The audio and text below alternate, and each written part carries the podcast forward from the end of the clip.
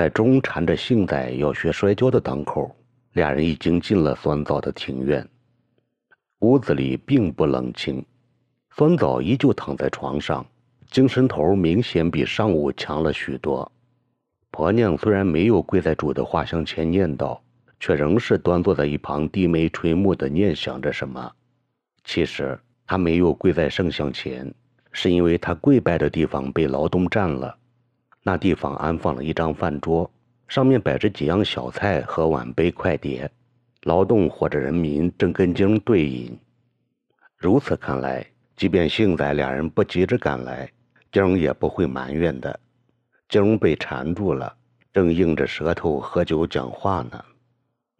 按照凤的想法和酸性的安排，本打算把酸枣老两口接到老家一起吃年夜饭，但酸枣老两口死活就是不去。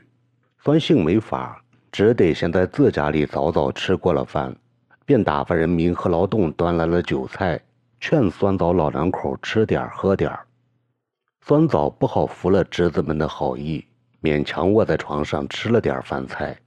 婆娘一点也吃不进去，肃穆端坐着，跟下神一般。俩人正劝说着，经进来了，于是三人便接上了火。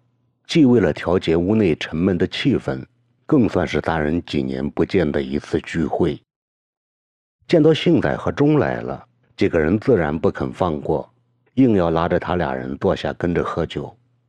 幸仔倒是大大方方的坐下了，钟却哧溜钻进了里屋，攥着酸枣的手拉呱去了。任凭劳动怎样激他、劝他、拽他，就是不肯出屋。酸枣疼爱的对劳动道。他才是个学生娃，喝酒伤了脑，怎能上的大学干的大事呀？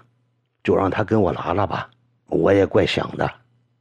好歹总算把劳动撵出了里屋，饶了钟一回。这个时候，经仨人正在认真的商议着一件事，就是酸性和酸枣今后的出路问题。劳动说：“爹的腿脚不方便，干不了大活重活。”整日待在家里头又闷得慌，得想法给他谋个轻快的差事才好。虽说咱爹吃穿不愁，但心里郁闷总不会是个好事吧？二叔年岁也大了，又指望不上晚生，也得替他寻个出路才稳妥。人民道：“咱弟兄几个把俩老人的生活全包下算了，要不的话也真够人担惊的了，还惹得外人笑话咱，看咱的饥荒。就是咱爹的事儿不好办。”他脾气又大，性子又急，到哪儿都是说一不二的。原先我跟他商议过，想叫他去厂子里看看大门什么的，既轻快又有人帮场解闷儿你猜爹怎么讲？我一不吃你的，二不喝你的，叫你操哪门子心思？滚一边去吧！你瞧瞧，爹还拿干部架子来压制人，好心不得好报呢。景闷闷地吸着烟，沉思了大半晌，才说道。我看有个好法子，保管能叫他逾气，对咱村子也有好处呢。幸仔问道：“啥好法？讲出来嘛。”丁说道：“我到山外收购果品，见到很多大果园里都有放蜂的人家，一溜摆着几十个蜂箱，就靠着卖蜂蜜挣钱，收入很可观的。这蜜蜂专靠采蜜为生，是传授花粉的好手。若是叫俩老人合伙养上几十箱蜜蜂。”一个腿脚勤快，一个脑瓜子好使，又不劳累，还能卖蜂蜜，岂不是一举两得吗？再说，咱村在大山深处，一年到头有开不败的花，蜜源有的是，就是不知这蜜蜂要到哪儿去屠货，怎样才能养好？劳动集结叹道：“江儿，真有你的，你要不说，我还真就想不起来呢。胶东那地方的果子多，养蜂的人还真就不少。”想是跟你讲说的好处差不多，这蜜蜂的事不用你操心了。我在胶东有不少战友，就叫他们给弄下来。养蜂的法子也好办，就叫爹跑一趟胶东，先跟人家学着办。等学会了，就连人带蜂一起运回来，这不是啥难事呀。钟在里屋叫道：“那咱不是有蜂蜜吃了吗？”经损他道：“你啥事才能忘了吃啊？把脑筋专一用在学业上哦。”方早显然也听到了外屋的谈话，显得很高兴。他说：“吃怕啥？有口福就有福命。要不咱中咋能一下子就中了状元，进了城呢？这天晚上，酸枣似乎很兴奋，不像开始时那样憋闷，话也渐渐多了起来。他还硬是挣扎着下了床，坐到饭桌前吃了几口菜，喝了几小杯劳动从部队上带来的内供酒。或许是他的身子骨太虚弱了，经不得酒的侵蚀和过度活动；也许是他一时之间的兴奋过了头，伤了内气。送走了几个崽子后，他爬上了床，便没能再下得床，竟然卧床不起了。穆琴是在听了茂生的传话后，才知道酸枣身体的糟糕状况的。这些天来，茂生一直对酸枣两口子放心不下，一天数次过去看望，兼带着送些热水热饭，抽空也给收拾一下院子里的细碎活计。看到孙枣一天不如一天，婆娘依旧跪在圣像前祷告不止，茂生心下很是不忍。他对母亲说道。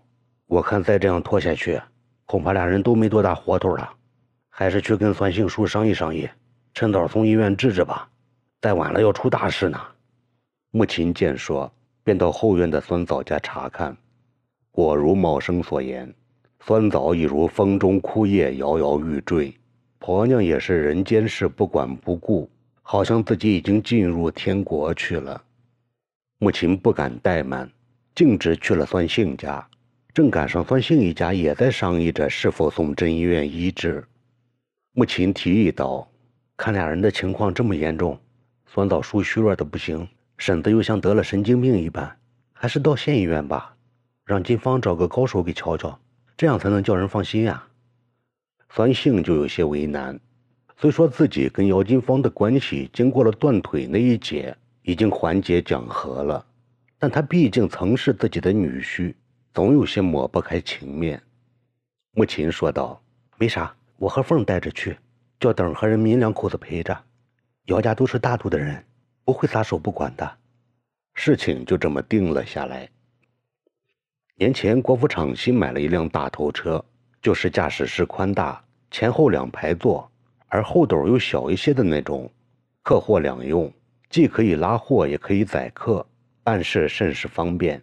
拉运货物也是便利快捷，因为村子里只有杨行会开车。买回来后，新车便归了杨行一人使用。正月初七这天，杨行把车子开到酸枣家墙院外面，穆琴凤等人就去说服酸枣两口子一起去山外瞧病。起初，酸枣不想去，一是怕花钱，二是怕两人都不在家，晚上要是被放出来，没人照顾。叫穆琴一顿数说，是以轻重缓急，小以利害大义，他也就没再执拗。倒是婆娘的工作难做，他信教，而且信得邪乎，有个头疼脑热的，从不打针吃药，也不踏进卫生所的门槛，更别说进县城的大医院了。按照他的逻辑，人有灾有病，全是前世做下的罪孽所致，无需看病的。只要向主虔诚祷告，消除了原罪，自然的灾也消了，病也好了。因而婆娘始终坚持不歇空的祷告，替晚生赎罪，替自己赎罪，替全家人赎罪，静候着万能的主来保佑全家老少平安。对婆娘的说服工作从前一天就开始了，直到杨行的车到了，仍没有做通。杨行有些急了。也跑进去劝说婆娘去瞧病，任你有千条妙计，婆娘就是守着自己的一定之规，风吹不动，雷打不动。杨行的鬼心眼多，眼珠子转了转，便撒起了大谎。他说：“婶子，你老不晓得呢，我见天在外面跑，听人家说啊，越是大地场供的主威力越大，法力也更强。你整天蹲在自家里祷告。”力道太弱了，主不容易得到你的信儿啊！大场地祷告的人多，力道就大，主能最先知晓呢。我去过县城的大教堂，有一二十间屋那样大，里面祷告的人成百上千的，那场面要多大就有多大。你寻思寻思，主能专意到你家这点小地方来，不到大教堂、大场地去的道理吗？婆娘斩钉截铁地回道：“主在咱心里呢，没有不知晓的事，没有办不了的事情。杨航连连点头道：“是嘞，我是讲大教堂里的人多，你把自家的苦处讲给人听，叫人家都替你祷告，你的那个啥罪不是消得更快吗？”婆娘想了想，觉得杨航的话也在理，这才勉强同意上了车去县城，而且只去大教堂。杨航把车子飞快地开出了山套，驶上了奔县城的大路。刚出镇子的时候。就远远瞥见西南角上那片天然场有重重人影在晃动，让人想到场内机器轰鸣、人欢车跑的热闹场景。厂大门口的地方聚着一堆人，似乎还打着横幅布帘什么的，像是庆祝报喜的架势。杨豪纳闷的道：“北山村的厂子开工了吗？我咋没听说哦？看来还挺兴隆的。”人民接道：“兴许省城里的公司真要弄大动静来。”看这场面，肯定是在搞出货报捷的鬼把戏呢。凤皱着眉头问道：“那也不至于每次出货都要搞庆祝仪式吧？”人民回道：“你还不知吗？北山村的人净爱搞这些个玄虚套的。一旦有个啥喜事，又是发动村人庆贺，又是请各领导讲话，最会弄场面了。”一行人就这么讲说着，车子却绝不停留，径直朝几十里外的县城疾驶而去。